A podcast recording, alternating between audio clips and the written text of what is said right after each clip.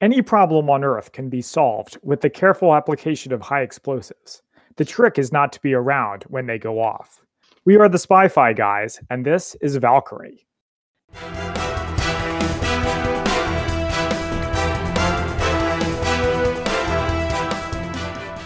Welcome back to the Spy-Fi guys, where we cover spy facts, spy fiction, and everything in between. Today we are closer to the spy fact of the side of the aisle, with the Tom Cruise movie Valkyrie, based on an incredible true story. Yes, starring your favorite actor, Tom Cruise. That must feel pretty good, huh? I mean, I guess, like I said before, it's a tie between him and Daniel Craig and Chris Evans. But yes, he is one of my favorite actors, and I do enjoy his movies a lot. And so I am excited to talk about this movie. Isn't this generally considered to be one of his best movies? Maybe actually, not. No. I mean, I like him in this, and I also like this movie. But general opinion of this movie is not very good. Well, I think it's awesome. Mostly because I do too. Yeah. It's well, you know me, I like the true stuff more than Mission Impossible, which is very clearly fictional. Or so you think. Or so we claim. Or so as far as anybody knows. And Tom Cruise ain't talking. So if you're not familiar with this movie, it is a classic from when it came out. I remember seeing trailers from when it came out in 2008, and it's not too long, and it's pretty, not to give away our reviews, but I think we both think it's pretty solid. Yeah. So this came out in 2008, was directed by Bryan Singer, and it stars Tom Cruise, Bill Nye, Carice van Houten, and a number of other English actors as well. Yeah, as I described it on our Microdot episode, which if you haven't listened to, you should. It's just a stream of white guys as far as the eye can see. And if you have a problem telling the characters apart, you're not alone. So here is the IMDb plot summary before we jump into the movie. A dramatization of the July 20th, 1944 assassination and political coup plot by desperate renegade German army officers against Adolf Hitler during World War II. Which I think pretty well covers it. What I like about this movie is how condensed it is.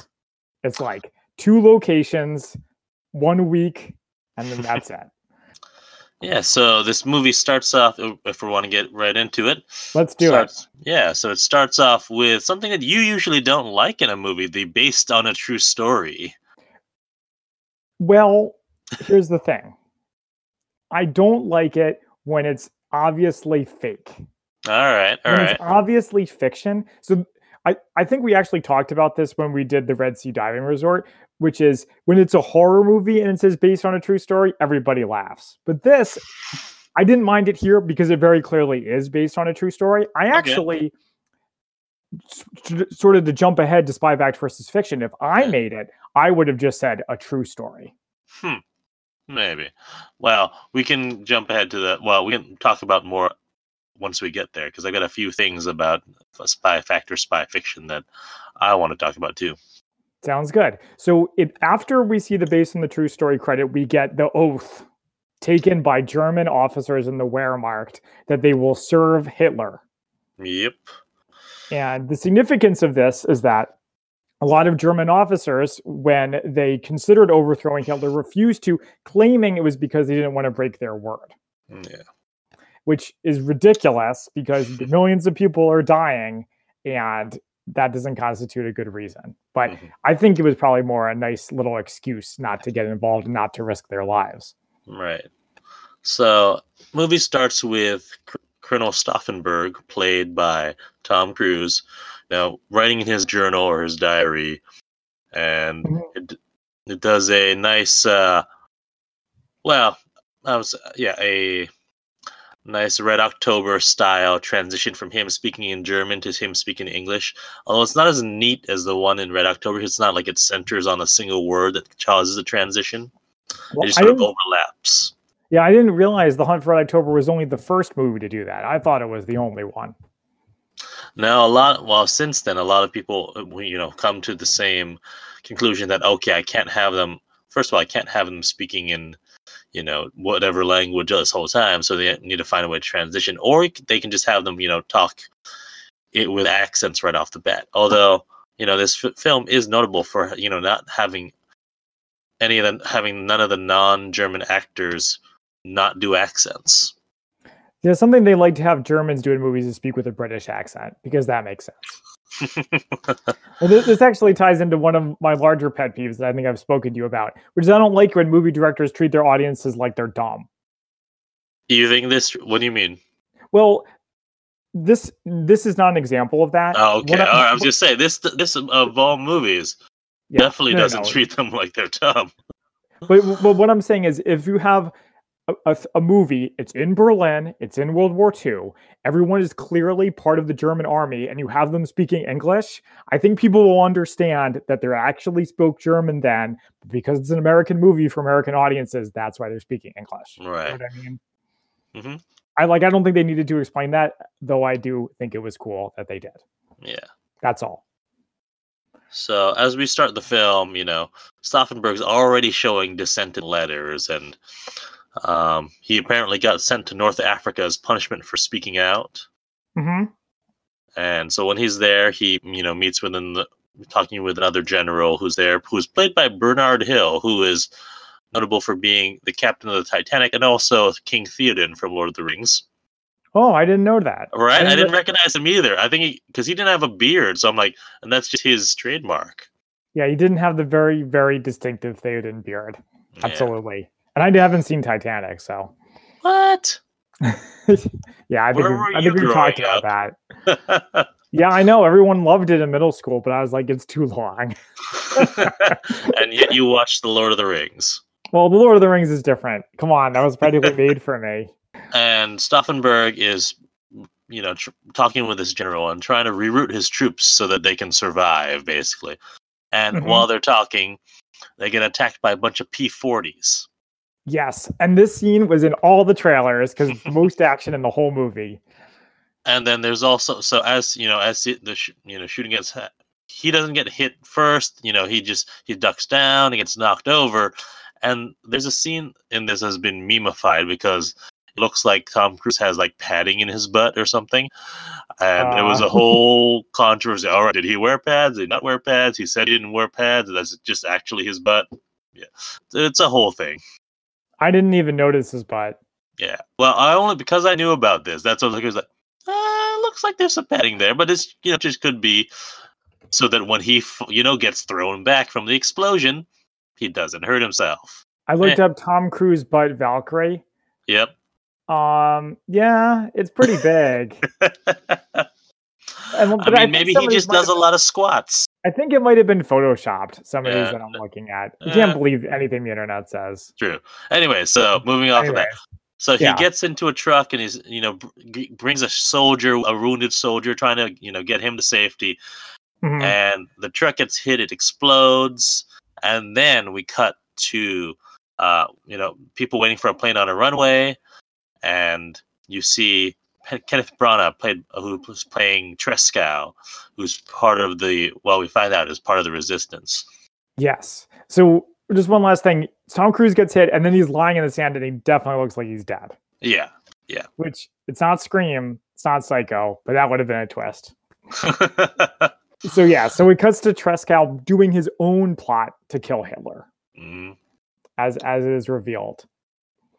Yes, he has a bomb hidden in a bottle of Cointreau, and he gives a bomb to Colonel Brandt, who is played by Tom Hollander. Are we supposed to know who Tom Hollander is? Because I didn't know who he was. I only know it because there's a running joke on the Empire Movie Podcast that there are like 4 different actors named Tom Holland and then throw in Tom Hollander as well. Is the Empire Movie Podcast about the show Empire? No, it is from the people who make the film magazine Empire. So, but a lot of movies. Oh, okay. Okay. Anyways, but that's why I know who Tom Hollander is. He's in a few other things. He's actually in one of the Mission Impossibles, Rogue Nation, playing the Prime Minister. Okay. We'll have to watch out for him. But yeah, so he gives a bottle to Brandt on the plane, and the Tresckow, and Hitler's on this plane. So he's trying to, blow the plane so that they can kill Hitler. Right. Tresckow and his assistant are waiting to hear news of the plane. Mm-hmm. And apparently it landed and the bomb did not go off. Right. Now, fun fact, Treskow's assistant is actually played by Stauffenberg's grandson. Whoa. Yeah. That's cool. I know that. So, so Tresckow is like, the bomb didn't go off. So then he realizes that they have to take it back before they open the bottle of liquor and realize that it's not liquor inside, but a bomb. Mm-hmm. And so I didn't realize that Hitler didn't drink. That is something I didn't know. See, I knew that, but I didn't make the connection. Yeah. But also, well, it's like, okay, maybe if he wasn't going to drink it, I'm sure he'd find somebody to take it. Right, right. Yeah, so... it's the thought that counts. So Tresckow sends his aide on the next plane to get it back. He's like, I gave you the wrong one. I gave you the bad one. I'm going to give you the real one. And when Tresckow gets to Berlin, he's talking with Bill Nye, who plays General Olbricht.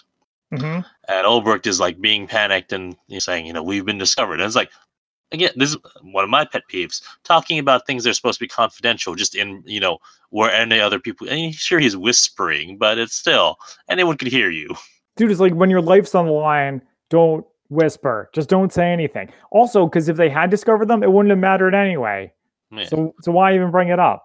Also in this scene, they talk about a general named Blazkowicz, which for those of you who are into your video games may recognize BJ Blazkowicz, the lead character in Wolfenstein. Oh, hey. I assume it's related. I didn't bother to double check. Anyway, carry on. Okay. So, when Tresckow meets with Brandt, he's hinting that he knows what's going on or knows something's up.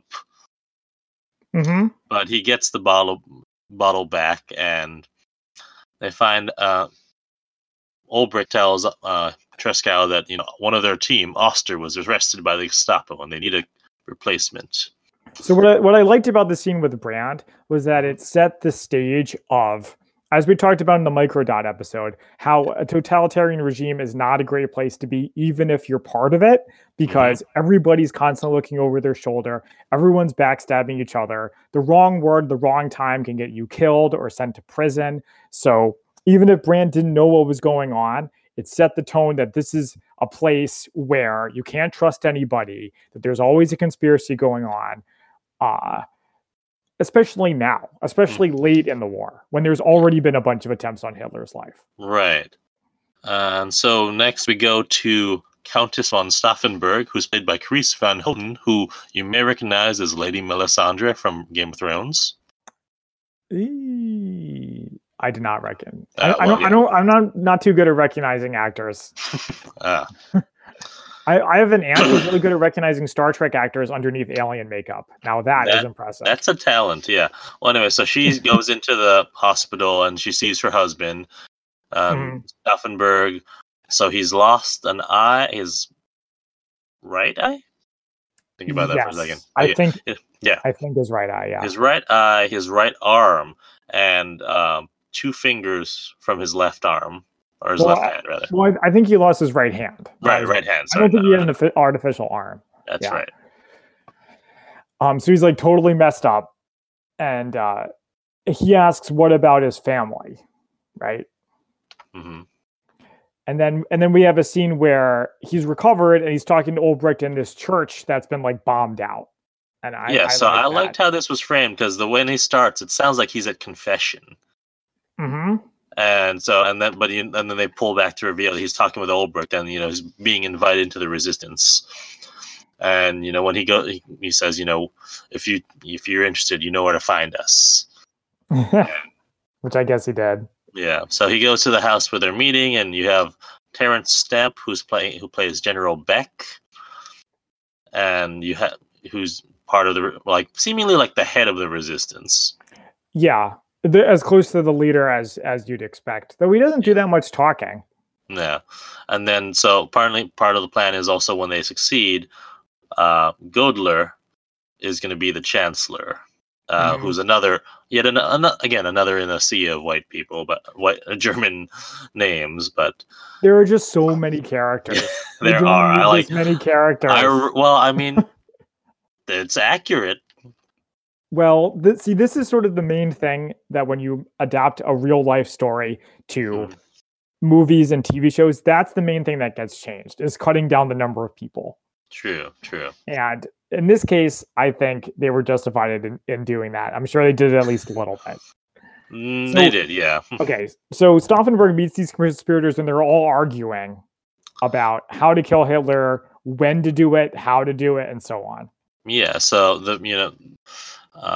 what's his name? Goerdeler is sort of favoring more of a political option rather than a military coup. He wants to confront Hitler openly, and Stauffenberg realizes that the soldiers' oaths, which we mentioned at the top, will not allow them to do so. And also, if you get rid of Hitler, you still have Himmler and Goebbels and the SS. I mean, yeah. And it's like, how would you get rid of Hitler anyway? It's not like you just take it lying down. He was called a dictator for a reason. Well, yeah, so he leaves the meeting and is like, this isn't going to work. He says he'll only do it if there's a chance of success. All right. So he goes and sees his family for the first time. And as his kids are playing Die Valkyrie by Wagner, excuse me, plays on a record.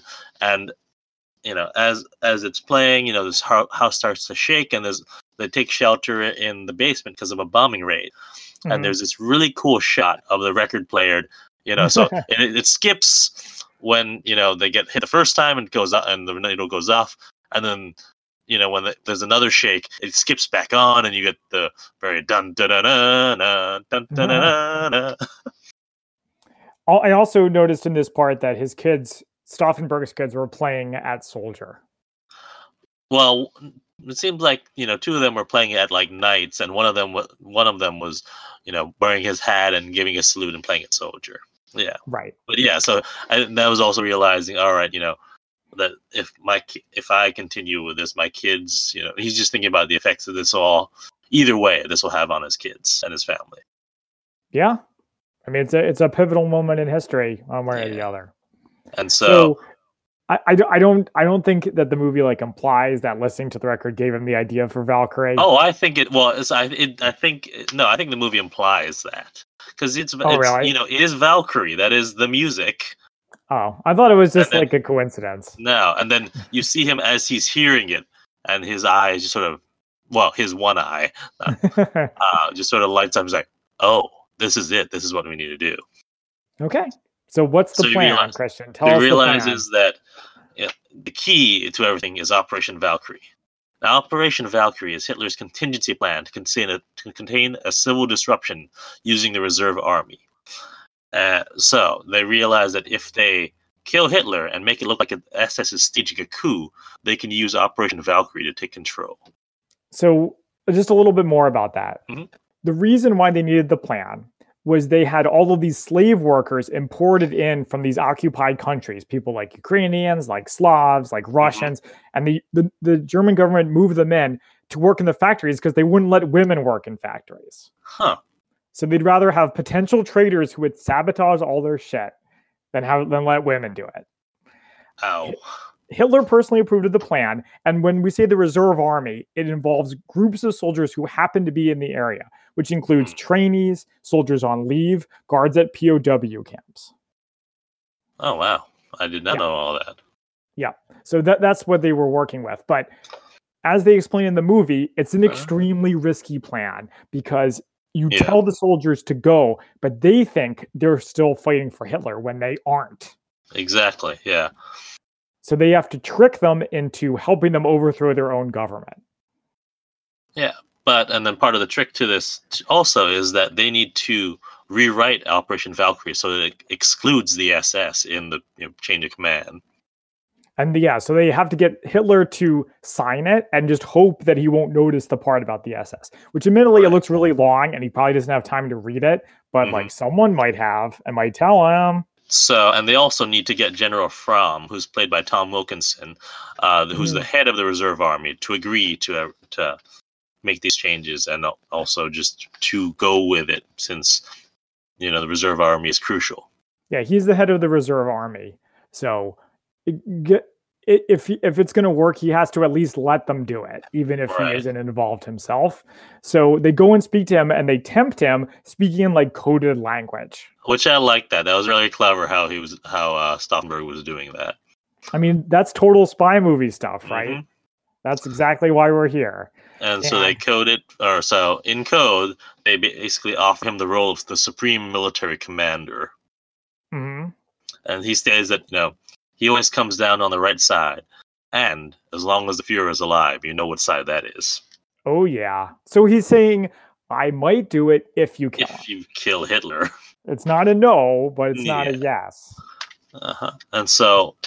on our next cut to a nightclub where, you know, you have a lot of German soldiers or German officers and women, you know, relaxing, having fun. And you have Eddie Izzard. Did you recognize that as Eddie Izzard? I think I did. Yeah. Okay, I did not. That was look. I had also just seen him in Mystery Man. Ah, there you go. So he plays Fellgiebel. And he's drinking. He notices something's in his drink. So he goes into the bathroom and tosses in the sink. And it's a glass eye. Hey, it's like his calling card. He's like James Bond. So Stauffenberg's in the bathroom and he says, you know, basically says that there's no success without him. And that, you know, this is happening and that, you know, we need you to do this. And Fellgiebel's not having. He says, "Your rat's jumping from a sinking ship, and you're all traitors. And you know you'll be. If the SS catches you, you'll all be, you know, brutally murdered." Which, of course, is all correct. Yeah, and so it seems like he wasn't really. So Stauffenberg mentioned that he, came to him previously, which we didn't see. Nope. But it looks like he's more. You know, if we go through the, you know, reasons that people will spy for someone or do something, you know, money, ideology, coercion, and ego. This seems more like coercion. Yeah, definitely. I mean, he's very physical with them. Yeah, I sort of felt. So, at this point, we don't know what Fellgiebel actually does. So we're not sure what plot he's going to play in the operation. Yeah, I know. It all will be revealed. Yeah. So. So they're rewriting the Valkyrie orders, and you know. They want it so that it takes 3 hours rather than 6, which is what Hitler planned, to seize control of the government. So rather than try to, spread out all their resources across all of Germany and the occupied territories, they focus on Berlin because everyone will take orders from Berlin. Theoretically, anyway. Yeah. And so at this point, we find out that Tresckow has been transferred to the front, and now Stauffenberg's in charge of the military wing of the operation. Yeah. He was also, I think around now in real life, he was made chief of staff of the reserve army. Yeah. Which and this is when... He didn't want to do it, but it got him closer to Hitler, which, of course, is exactly what they needed. And this is when Olbricht says that, you played the part of a bureaucrat so well. Which, of course, he was in real life. He served as a logistics and administrative officer his whole career. We talked about that on the Microdot episode. Check it out if you haven't listened to it. So at this point, Stauffenberg also gets a new assistant, Haeften. And, he's basically openly says, he's recruiting him and says, you know how this war will end? And he's pointing to a portrait of Hitler. Mm-hmm. The portrait will be hung and the man will be hung. Which is pretty gutsy. Not that he said it, but that he said it to this guy that we as an audience don't know. Maybe in real life he knew him and knew that he wouldn't just immediately turn him in if he started talking about treason in front of him. Well, Olbricht did say he comes highly recommended, so it's like, okay, that means he, he's in. He will be loyal to you and loyal to this cause. Okay, but he also said, he literally says, I'm engaged in high treason with all means available to me. Can I count you in? Hell yeah, Stauffenberg. Count me in. So they've got rewritten Valkyrie, but now they need Hitler's signature for the updated Valkyrie plan.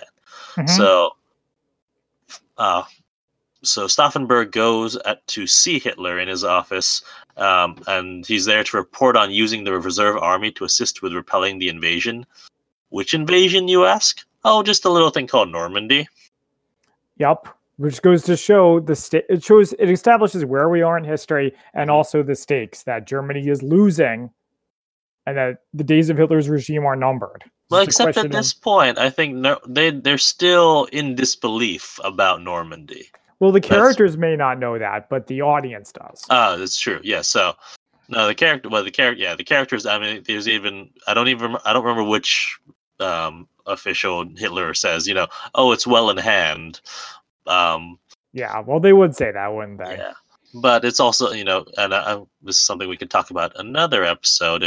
I'm trying to think if there's any movie that actually covers, you know, the immense tactic that the Allies used to sort of fool everyone that the invasion was not coming at Normandy but somewhere else. And it took them a long time for them to actually realize it was coming in Normandy. I'm sure we'll come up with something. Yeah. Anyways. Okay, so they go to get Hitler's signature. And what I have from this scene is there's a part. So first of all, Göring is there. Mm-hmm. And Göring was the head of the Luftwaffe. Oh, cool. And because I knew I recognized his name. Right, I've heard the name. I didn't off the top of my head know. Okay, what was he in the Nazi, you know, high command? Yeah, and I think Goebbels was there too. He's like the kind of wormy-looking guy. Yeah, Goebbels was the minister of propaganda, basically.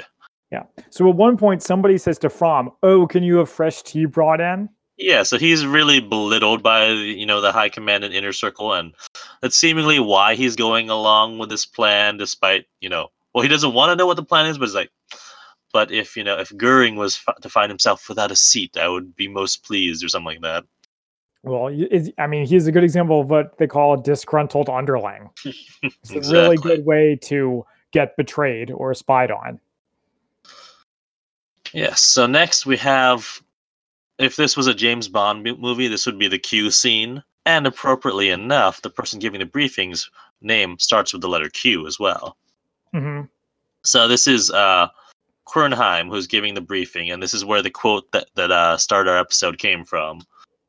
Good job with all these German names, by the way. Oh, thank you. Yeah, I wrote them down because I'm just like... Well, some of these, like, with the actors we know, we can do that, but the actors, like, I've never seen before... I'm gonna have no idea who that is, so I'd be just saying, oh, you know, that guy, and mm-hmm. So try to write them down and make sure we know what we're talking about. Well, that's good. You see him as the character first.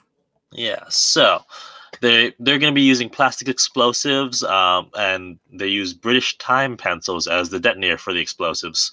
Should be about 30 minutes, but with the heat in the Wolf's Lair, would be more like 10 to 15. Not much time. No. And so, you know, someone, I think it's Beck who asks, you know, it's either Beck or Olbricht who says it's not very precise. And, you know, Quirnheim's like, you can have small or precise, but not both. Hey, that's the nature of the spy work. Yeah. Of course, James Bond is always precise. That's the difference between real life and fiction. Also, I think in this scene, somebody says, don't proceed unless you can get Himmler too. Exactly. Himmler was the leader of the SS. And definitely someone who would have taken Hitler's place if Hitler had been killed. So yeah, they even say, you know, at one point they say, you know, why kill a dictator when a maniac will replace him? Well, I mean, you could say Hitler is a maniac too. Yeah, it's true. Also, somebody says, quote, it's a military operation. Nothing ever goes according to plan. That's a good quote. That's Beck who says that. And speaking of good quotes, here's another one I like from Eisenhower, which is a similar one that I remember, which is, no plan survives contact with the enemy. Yep, that's a good one. It's very true. Yeah. So we jump to Stauffenberg, who's seeing his family. And seemingly he's told his wife about the plot, and they agree that, you know, she'll take the children away to Bamberg. And at this point, they hint strongly that Nina's pregnant. Right. And that child is actually the mother of the actor who plays Trescow's assistant. Nice. Yeah. So, and then we go to, you said 15? July 15th, yes, where they fail a canceled attempt. Yes. So there's a meeting scheduled for that day, and they're going to attempt the plan then. And everyone in the operation gets a nifty card that allows them in and out of Berlin while Operation Valkyrie is in effect. Mm-hmm. And they give it to all the members of the conspiracy so that they can move around while everyone who's on the conspiracy will be stopped by the soldiers. Yeah. So Olbricht sends out the standby order for the reserve army, and Remer, who's one of the commanders of the reserve army, I think at this point he gets it while he's swimming, and he gets the order and he's like, I hope this is not a drill. I love that guy. That guy's hilarious. He's like, yes. He's like so put upon. He is. So if you don't remember the actor's name off the top of my head, but he does play a role in Age of Ultron. He is, This is going to be a deep cut if it's Age of Ultron and he's not one of the Avengers. Yeah, well, he's the Hydra leader who they're fighting in the beginning, who's actually a famous leader from the comics that I'm not remembering what his name is off the top of my head. It's probably like Baron Fischer-Parker Mermer. I hope this guy isn't typecast as Nazis, though, between this one and Age of Ultron. Yeah, he kind of was, because he also played a role in... What's that...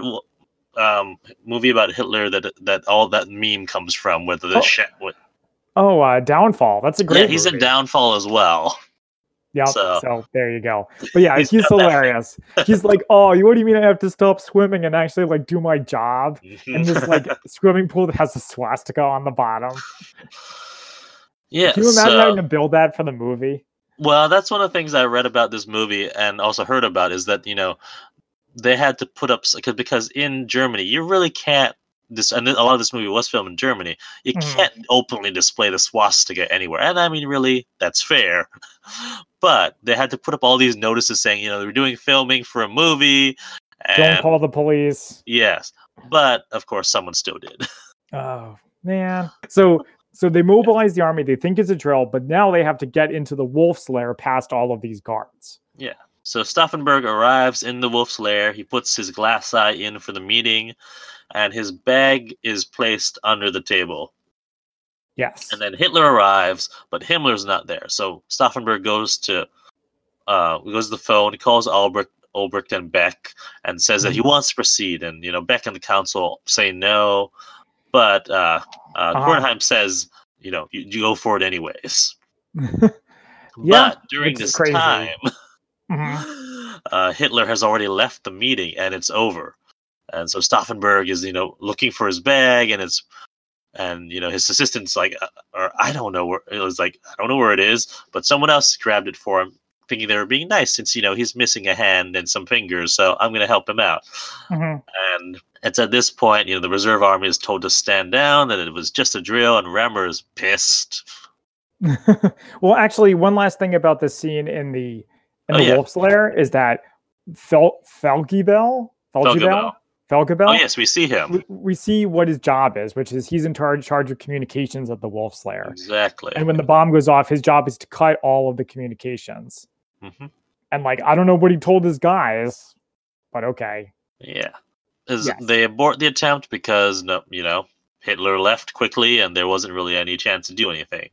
And by the way, this scene shows why it's so important to have command and control in military operations, which is when you spend time bickering about what to do and not knowing what to do and talking to people and getting permission from the higher ups, your opportunity sometimes is gone. And this is one example of that. So they go back and see Fromm. He's really mad. So he's pissed that they activated the reserve army without his knowledge. And it's not just pissed, he's probably scared. That if they had found out about it, he could have been in deep, deep trouble. Yep, and they could have implicated him, but just by omission, really. Yes. So if they do it again, if they mobilize the army again, one way or the other, it's going to have to be full speed ahead. So then we get the scene where they're walking out the door, and Fromm says to Tom Cruise, "I'll hear you say it," referring to the Heil Hitler. Yep. Which he does, but with his missing hand. Yep. Quite the visual. It was a very dramatic scene. That's one of the things I appreciated is, they didn't linger on the fact, you show that, you wouldn't see his hand, but then, but they never really lingered on it grotesquely, but then you use it for great effect in that one scene.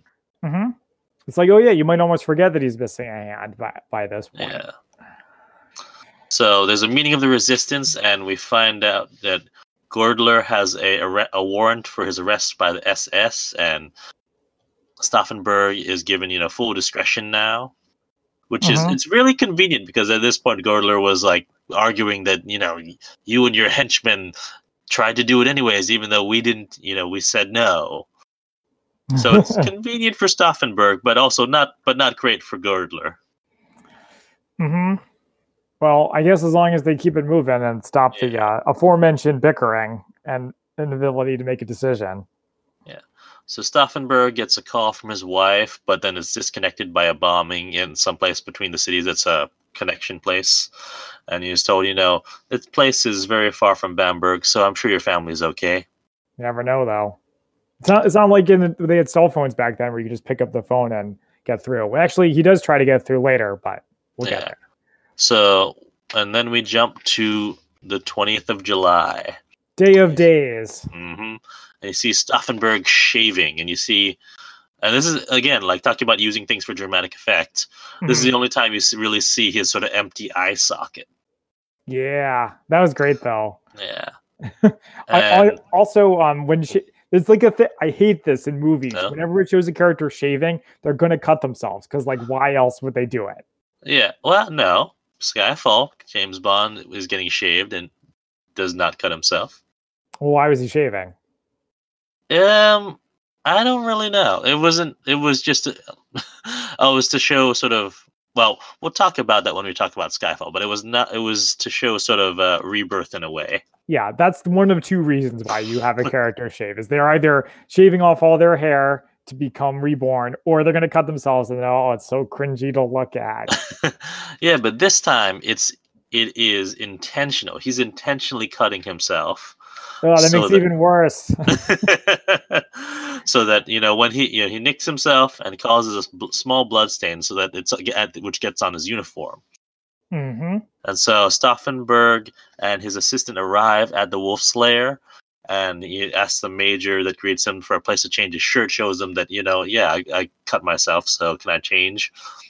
Good thing you had another shirt. Yeah, you know, people always travel around with extra shirts. Mm-hmm. So Olbricht and Quirnheim are in Berlin, and you know they haven't put the reserve army on standby yet because they're, you know, afraid of pissing off. Well, Olbricht is afraid of pissing off Fromm again. Yeah, which makes sense. And this is one of the things. It's like, all right, if he had acted sooner, they could have gotten away with it. Yes, but we'll get there. We'll get there. Okay, so in the bathroom, he says. Tom Cruise, Stauffenberg, says, I need to change my shirt, but actually they're prepping the case to explode. So him and his assistant from before, his trusty sidekick, are working on it. And they also find out that the meeting has been moved up to 12:30. Apparently Mussolini is arriving and Hitler's having lunch with him. And so Stauffenberg's like, will Mussolini be attending the briefing too? He's like, well, if we can get Mussolini as well, what? That'd be so great. Yeah, but he's like, no, he will not. It also says that they moved from the bunker to this like room that actually has windows. Yeah, so they moved from the bunker to the conference hut because it's too hot to have it in the bunker. Yeah, and so as Stauffenberg's changing, his assistants, you know, sort of helping him, but the major who greeted them in the beginning is like saying, you know, they're starting the briefing and. And like even opens the door while they're trying to prep everything, and so they really only have time to arm the one bomb before the major comes in. Yeah, and isn't the guy interrupting them Brandt from before? No, it's not. He is in this part though. He is. Yeah. So the major escorts Stauffenberg to the conference hut, and he puts his briefcase under the table, and he moves. He sort of moves it so it's on the other side, on the side of the table leg, closer to Hitler. And right next to him is Brandt from the beginning. Yes, and Hitler gives Stauffenberg a look because, of course, he's met him before. Right. And so Stauffenberg gets the phone call from him, for him, that, you know, he had mentioned to the major saying, you know, I'm expecting an important phone call. You know, get me even if I'm with the Fuhrer. This is like when you're on a date and you have one of your friends call you so that you have a reason to leave if it's not going well. I mean, I've never done that. I've also never done that, but I've heard of that. Yes, it's a really good idea. All right. Anyway, so he leaves, and then his briefcase gets knocked over at one point. Yeah, so not just knocked over. It's knocked over because Hitler's mad, And I couldn't help but thinking about the thing which has been memeified of, you know, Hitler shouting and pounding on the table. Well, you know, memes have their origin in real life. I bet he did it all the time. So it gets knocked over because he's pounding on the table because he hears something that's upsetting him. And when he gets knocked over, Brandt, you know, picks it up and stands it up, but puts it on the opposite side of that table leg, away from Hitler. Yep. And that probably is what saved Hitler's life. Mm-hmm. Or maybe. Well, one of a few things. I mean, also moving it to the conference hut definitely saved him. Mm-hmm. Well, that's true. I think they even say that at one point, that a bomb of any size in the bunker would have killed everybody inside. Exactly. So Tom gets out of there, leaving his hat and his gun behind. Yes, and his belt. Well, yeah, his belt with his gun. He's out of there. Hurry up. Stauffenberg, you know, as he's making his way to the car, the bomb explodes, and Stauffenberg drives away and tells the driver, you know, I have orders from the Fuhrer. Go. Let me put my sunglasses on as we drive away from that explosion. So Fellgiebel, who calls Olbricht, tells him that, you know, that the Fuhrer is dead, and then Fellgiebel severs all the lines of communication between. That's what he was supposed to, mm-hmm. But then Olbricht says he can't be sure what he said, so he doesn't do anything, and in fact, he goes to lunch, which is absurd, of course. Mm-hmm. So Stauffenberg's on his way out, but then he gets stopped by a gate, and the soldiers guarding the gate. More important, and so he bluffs his way to get through, which I like. I thought that was really cool. As he, you know, goes and calls. Who's he call? He claims that he called like the garrison commander or something like that, but he didn't actually call anybody because he knew that if Fellgiebel did his job, all the lines of communication would be cut. Mm-hmm. And it's the classic spy movie thing where it's like, oh, gee, I bet the Fuhrer wouldn't be too happy to know that you're holding me up here. Mm-hmm. Gee, another problem with an authoritarian regime, which is that everybody's afraid of stepping on the wrong person's toe, so they'll just do whatever you say to avoid causing a problem. So it actually works, and he escapes. And then meanwhile... Oh, gosh, what's his name? Help me out. The bald guy with the glasses. It's Quirnheim. Quirnheim? Yes. Okay. He goes behind Ulrich's back and gives the order to activate the plan. Yeah. And so while this is happening, they're still driving in the car. Stauffenberg and Haeften are driving to the plane in the car, and Haeften rather carelessly throws the extra explosives and the pliers out of the car. I mean, yes, you need to get rid of it, but the driver sees it happening. I'm like, come on, you couldn't be a little more, you know, discreet about that? Well, I mean, what else was he going to do with that? I don't know. I mean, maybe just drop it casually, or not when you know the guy's staring right at him. Yeah, at least have Tom Cruise like talk to the driver to distract him or something. I don't know. Yeah, or he could like lean off the side of the car and like slowly drop it. But then it would be in the middle of the road. I don't know. Right. I don't know. The Monday morning quarterbacking here. 70 years later. Right. So, but the order gets put through to mobilize the reserve army, and Remer, this time he's getting a haircut when he gets the order. He is not pleased, but it's hilarious. He's the best character. All right.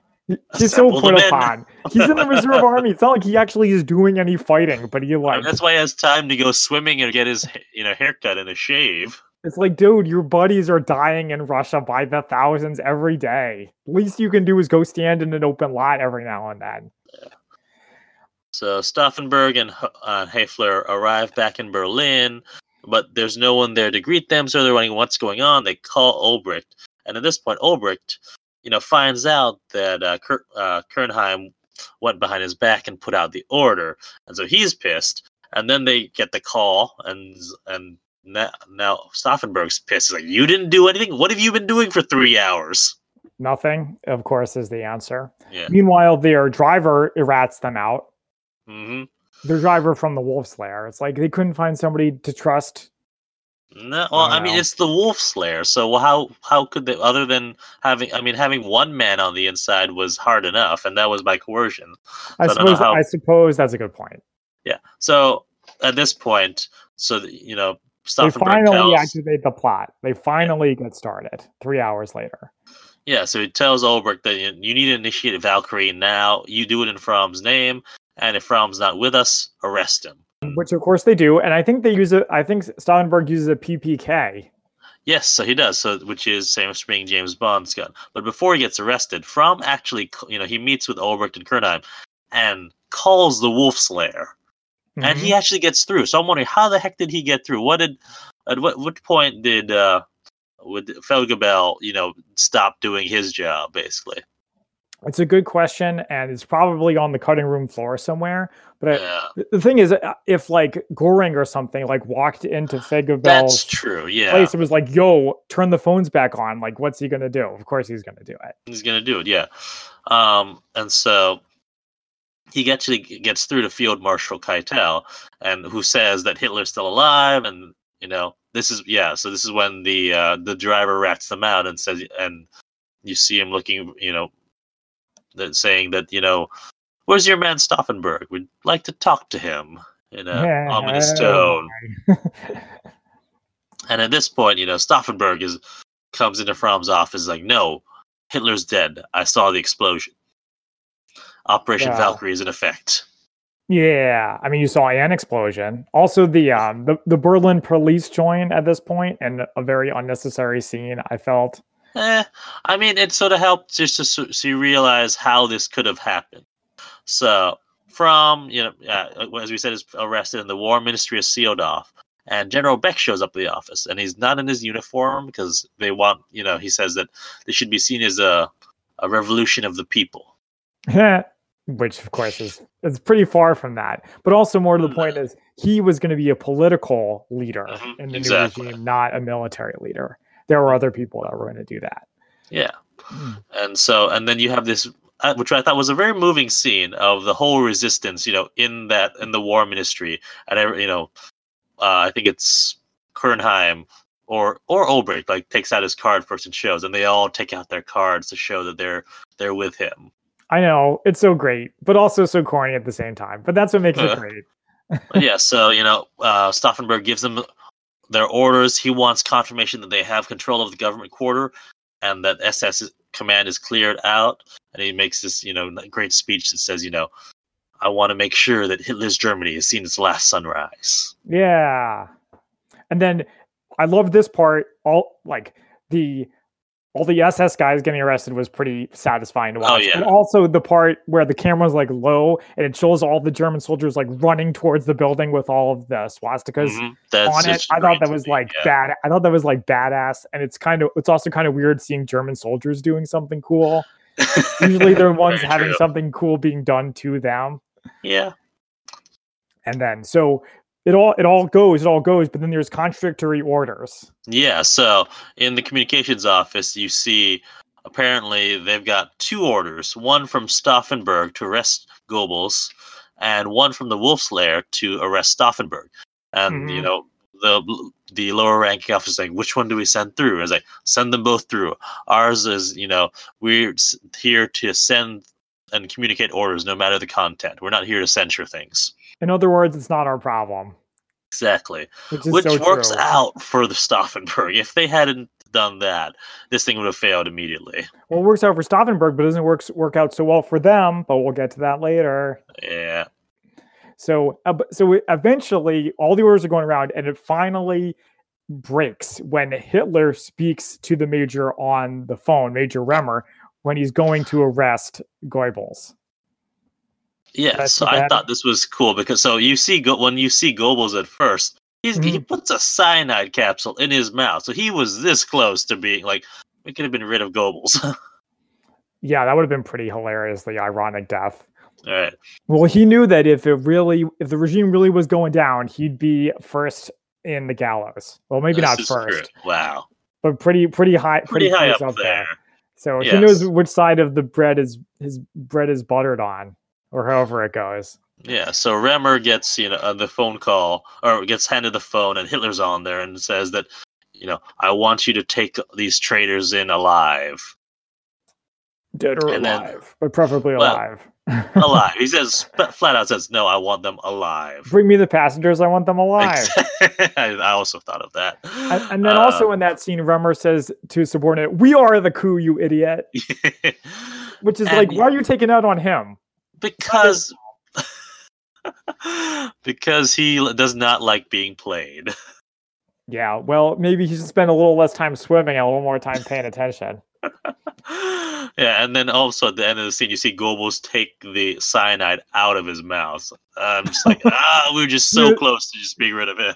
He was like ready to go. He had like one foot in the grave.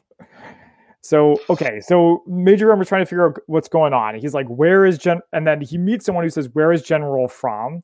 And the guy who says that looks a lot like Winston Churchill from this one episode of Doctor Who, season 5. It could very well be. I didn't bother to look it up, though. I mean, yeah. Actually, keep talking. I'll look it up. All right. So at this point, also, the communications office, decides that they're going to stop transmissions from Stauffenberg and only send them from the Wolf's Lair. So they realize, all right, there's a coup happening. We need to make sure we're on the right side of this. Yeah. Well, and as a result, the Wolf's Lair is what you want to do because they're loyal to Hitler. And at this point, the resistance starts losing districts as they are not able to communicate with them. So it's like things are falling apart, basically. Yeah. Oh, yeah. Okay, so Churchill from Doctor Who is named Ian McNeice. Okay. And his character in Valkyrie is Pompous General. Wait, so he doesn't even have a name. He's just Pompous General. I mean, unless his name is Pompous General, which I don't think. Yeah, but yeah, so he's like refusing to comply. He's shouting, "The Führer's not dead! The Führer's not dead!" And at this point, Fromm's assistant, who is like a poster child Nazi of like soldier. The Aryan Nazi. Yeah, so he's like he sees the Pompous General being taken away. And sees where Fromm is being held, and you see Fromm just give this little wave. Mm. Yeah, Fromm's been put in a closet with the other loyalists, but he's got his spy inside, the aforementioned young guy. And so the reserve army gets the order to stand down, and there's that radio broadcast announces that Hitler is still alive, and Stauffenberg is sort of in disbelief. And at this moment, I think it wasn't until this moment that I realized that it wasn't that Stauffenberg was just going through with the plan no matter what. He really thought that Hitler was dead. But, I don't understand why he would be so adamantly sure. I mean, yeah. Because he delivered the bomb. The bomb went off. And also, the SS would do that. They would, even if Hitler was dead, they would say that he's still alive. They'd give out propaganda, as Goebbels would do that. Well, that's a good point. Also, I think the problem is Stauffenberg hasn't read as many comic books as we have. This is true. But so he doesn't know the no body, no death rule. Thanks. Yeah. So, yeah, I guess it didn't click to me until I saw it this time. I realized, no, he's adamant, no, he's dead. There's no way that he's still alive. And which I thought was really interesting. Yeah. Must have been a real bad feeling to be put it all out there and you failed. Mm-hmm. And so at this point, Olbricht, leaves and others start leaving. He's trying to get... Stauffenberg's trying to get through. At one point, I'm sorry. Stauffenberg's trying to get through to his family. And, the secretary's like, our lines have been cut. And he's like, all right, no, go. You need to get out of here, too. And he does this really cool thing. So he opens the drawer, gets out his PPK. And he uses the edge of the desk to cock it, since he doesn't have another hand to cock it with. I thought that was kick-ass, too. That was really cool. And that was in the trailer, so I was like, oh, that's such a cool shot. Apparently, that wasn't in the script. Tom Cruise just figured out how to do that. Nice. Yeah. So they're running, and there's a brief gunfight in the hallway. Yeah, so they're trying to get General Beck out of there, and Olbricht gets arrested. They come for Olbricht first, and he gets arrested. He leaves, a letter for his family. And then Fromm's assistant sees them as they're moving back. And Quirnheim takes back. Yeah, they have that gunfight, and Stauffenberg gets hit in his good arm. Yup, his shooting arm. Yeah. And they all get arrested. And Fromm's released. Mm-hmm. And he institutes a court-martial at that moment, with him in charge since the Führer's not present. And they say that, and he says, Beck's under arrest and everyone else is condemned to death. Just like all assholes, Fromm is douchey in victory. And well, so he's also doing this to cover up that his involvement or lack there, you know, or if not his involvement, his, you know, sort of complicity. Yes, thank you. Yeah, and absolutely. Beck asks, that's exactly what's going on. Asks for a pistol for personal reasons, which I thought was all right. You know, it made sense because he's trying to show solidarity with the man because he's like, all right, I'm not going to leave you. Well, they're not going to get anything out of me, and also I'm not going to leave you all to be executed, and I will live. Wouldn't it be funny though if he's like, I have a pistol for personal reasons, and then shoots Fromm? But I guess, you know, like we said, these German officers have their honor, and they're not going to do that. Great and poetic as that would have been. So, but in reality, of course, Beck shoots himself. Mm-hmm. And then Remer tells Fromm that, you know, he has orders to bring in the conspirators alive. And Fromm just sort of dismisses him, saying, that's all, Major, or whichever rank he was. Yeah, that'll be all. So we get a little bit of a fast forward. We see at this point someone who I didn't recognize on trial. Yeah, so he's someone who he was probably... I didn't recognize him either. I think he's someone who was probably in some of the earlier meetings, but he didn't really have a real prominent part. Mm-hmm. So you have him, and he gets executed, and then you also have this cut between when everyone who was, you know, at the War Ministry is being executed, mm-hmm. and you have Fromm sort of watching them, from a high up perch as they're all being executed. And, you know, right before Olbricht gets executed, you know, Stauffenberg tells him, look them in the eye, make them remember. Yeah. And he also, in this part, we get like an Animal House style thing where we get to see what happens to every character. Well, by that you mean when it says they were executed. Yeah, basically. All of their stories end the same way. It just depends on when. Tresckow takes a grenade under his chin and, you know, lets it go off. To kill himself, yeah. Mm-hmm. So, yeah, you have, you know, Quirnheim, who shot, and Fellgiebel was executed later. Goerdeler was hung. And then before Stauffenberg gets, you know, called up to be to be executed. And Haeften steps in front of him. And then, and you know, just as a final show of loyalty to him. Yeah, that was crazy. Yeah, and gets hit. When Stauffenberg's going to be shot, he shouts, "Long live sacred Germany." Except they like kind of cut him off at the end, which made it even worse. And then it's not till after he gets shot that I realized that the person who was, you know, announcing, you know, to the soldiers when to shoot was Fromm's assistant. Ooh, the spy from before. Yeah.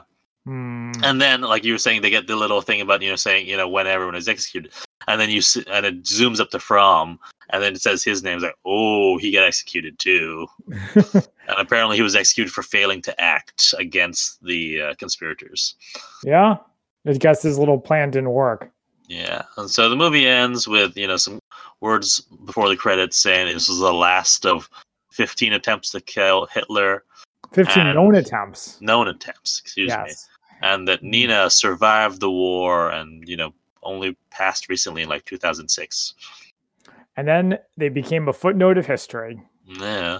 From what I can tell, most history books don't even cover the fact that there was a time when Nazi Germany thought that Hitler was dead for like a day.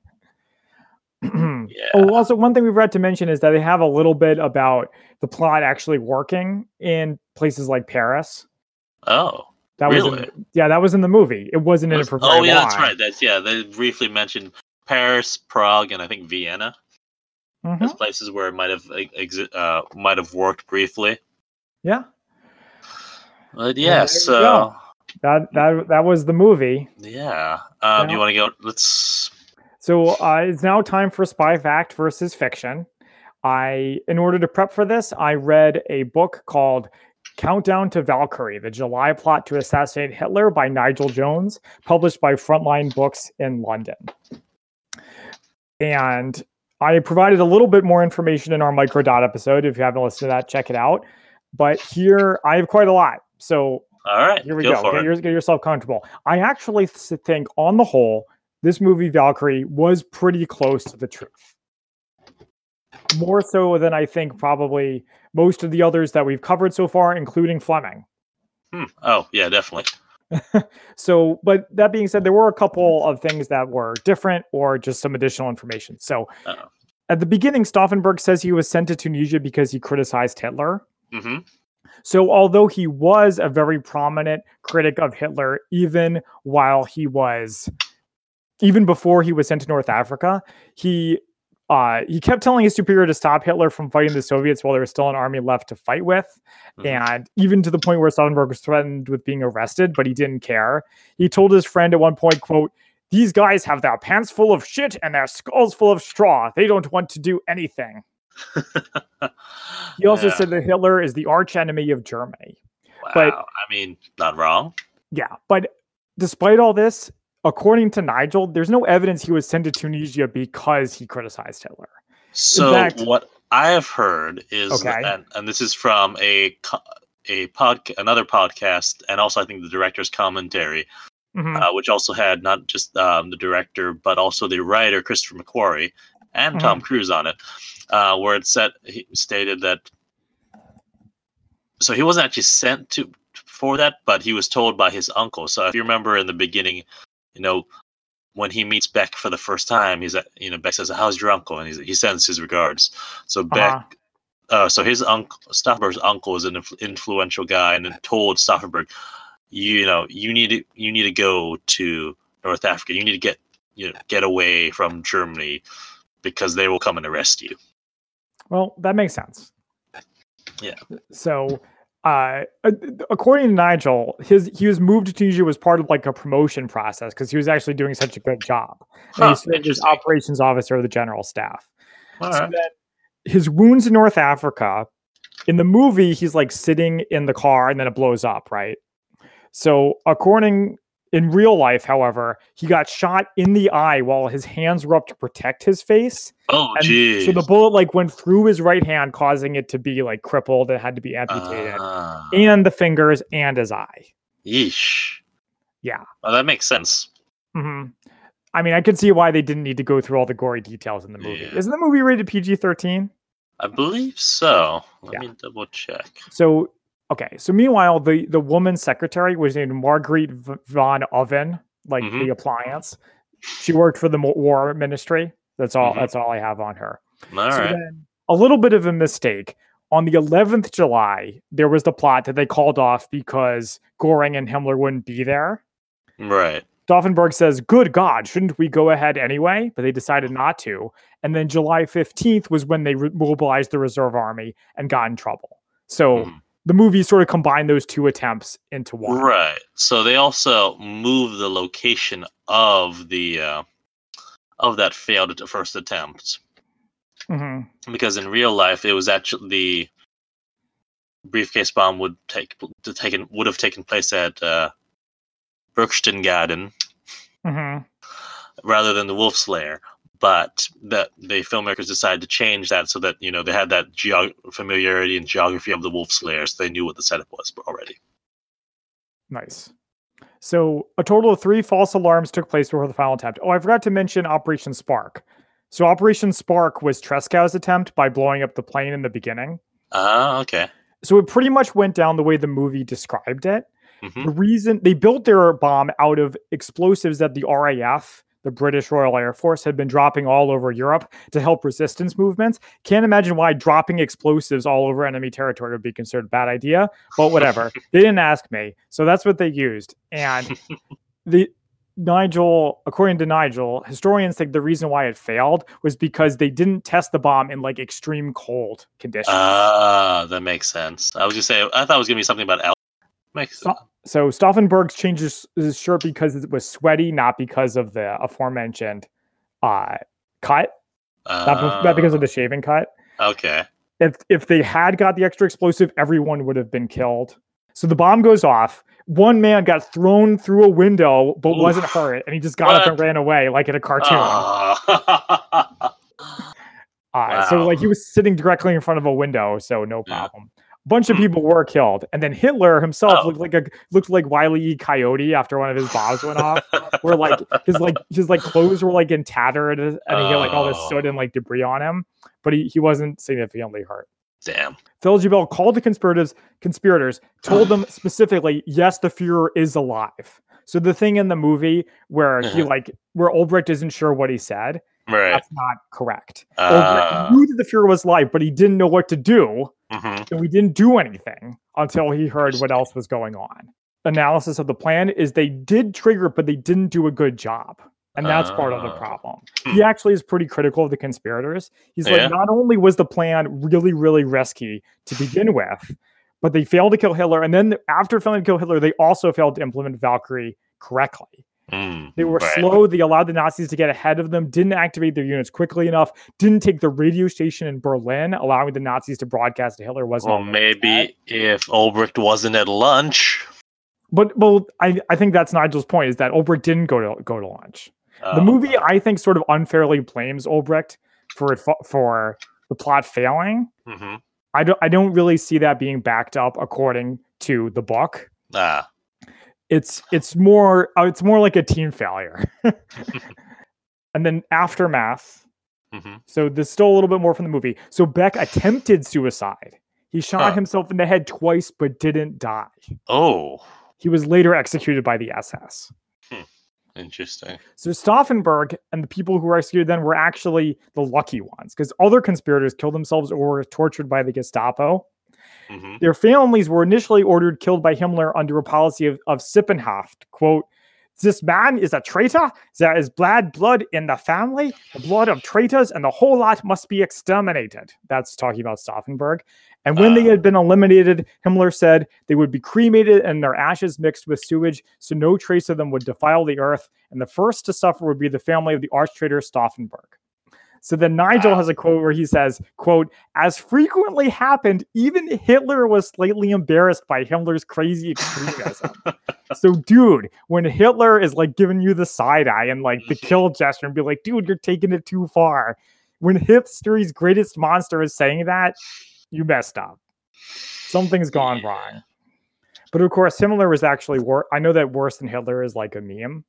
Right. Himmler actually was worse than Hitler. Like a few weeks ago, I went to New York to check out the Auschwitz exhibit at the Jewish Museum.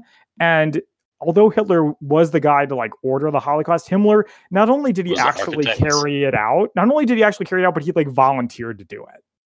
Jeez. So he's a real piece of shit, even more than Hitler. So, but fortunately with this family thing, the Sippenhaft, they didn't go through with it. Oh, okay. Stauffenberg's family and the other families were just arrested and sometimes house arrested. Mm-hmm. So we already talked about Fromm. Okay, so the judge in red, the one who was yelling at that guy. So I'm surprised he was in the movie, however briefly, because he was a footnote of a footnote. So that judge's name was Roland Freisler, who Nigel describes as the ferret-faced president of the Nazis' People's Court. Which I'm like, yo, why do you need to go there? Some of my best friends are ferret-faced. You don't need to make fun of his appearance, okay? So Freisler he's like a piece of shit too. So not only was he a Nazi, not only was he a hanging judge where his job was basically just to sign off on executing people who dared to criticize Nazi Germany, but he was like a dick about it. That's the worst part. He, according to Nigel, he liked to, quote, ball out the condemned with vitriolic, venomous abuse. So he would like yell insults at them for like no reason. He sentenced to death many of the conspirators, including Stauffenberg's brother Berthold, who was part of it, not in the movie. At one point, Catholic lawyer Joseph Remer said was like on trial, and Freisler said, "Soon you will be roasting in hell." And Remer bowed and said, "It will be a pleasure to welcome you there soon afterwards, Your Honor." That being said, I like the way Han Solo said it better. It was a little cleaner. So then on February 3rd, 1945, while working on one of the conspirators' court cases, the guy was named Schlabrendorf. The trial was interrupted by an air raid siren, so everyone scattered for their shelters, but Freisler realized he forgot the defendant's file. So he went back to get it, and while he was getting it, the courtroom took a direct hit from a B-17. A beam crashed down and crushed his skull immediately. So, and one person who was there was like, I guess that was God's will or something along those lines. And that is the Disney-esque death of Judge Roland Freisler. I mean, yeah. And leaving the world no poorer. So more than 7,000 people were arrested and almost 5,000 were executed in the fallout from Valkyrie. Wow. So not all of them were connected with the plot, but a lot of them were. The Gestapo also used the occasion to settle scores with other people suspected of opposition sympathies, classic totalitarian regime move. One of the people executed was George Elser, who you may remember from the Microdot episode. Yeah. So he was in prison the whole war and died and was killed a year before it ended. So a 1951 survey by the Alsbach Institute revealed that only a third of respondents had a positive opinion about the men and women who had tried unsuccessfully to overthrow the Nazi regime, which I thought was interesting. Yeah. So, however, today there are memorials to them in Germany, including a statue of a naked guy in the Bender block, which was their HQ, which I'm sure is exactly what they would have wanted. Yeah, so a few more spy fact versus spy fiction. Apparently, the scene where they're listening to Valkyrie, or the Ride of the Valkyries, is fictitious because apparently Stauffenberg actually hated Wagner. Well, sure, that makes sense. And also there's some stuff that Bryan Singer left out of the movie because they were like super macho moments that people would have thought because there's a moment where he's like, shouts that he doesn't want morphine when he's getting his operations, and he left. And Bryan Singer left it out because he thought that people would think that's something made up, but that's totally true. That's something that Stauffenberg did because he had a lot of these moments like this. Real life is often stranger than fiction. True. All right. So as a reminder to our listeners, we do our ratings from 1 to 10 martinis, 1 being the lowest, 10 being the highest. So Zach, what did you think? I thought this was a really solid movie. I like how they don't really make a lot of movies like this anymore, like a mid-level bit, like a mid-budget movie, like not a super blockbuster, but not a super indie one anymore. I was impressed with how close it was to the true story. Thought it was really entertaining, but I will give it an 8 out of 10 martinis. All right. And I have to think about this. I'm like at an 8.5. All right. I really enjoyed. I mean, not just because it's starring Tom Cruise, one of my favorite actors, but he's the reason why I watched it in the first place. And then getting into the whole plot of it and just how well made the movie was. And after listening to a lot of interviews with the director and listening to the writer, actually, Christopher McQuarrie, who did 2 of the most recent Mission Impossible movies, and listen to his commentary as well. I was just really fascinated by just how they did. And apparently this all started because McQuarrie had gone on a tour of Berlin, and he and his tour guide took him to the Bender block, which is where they were all executed, and told him the story. And so once he found out about it, he's like, wow, this would make a great movie. Wrote the script.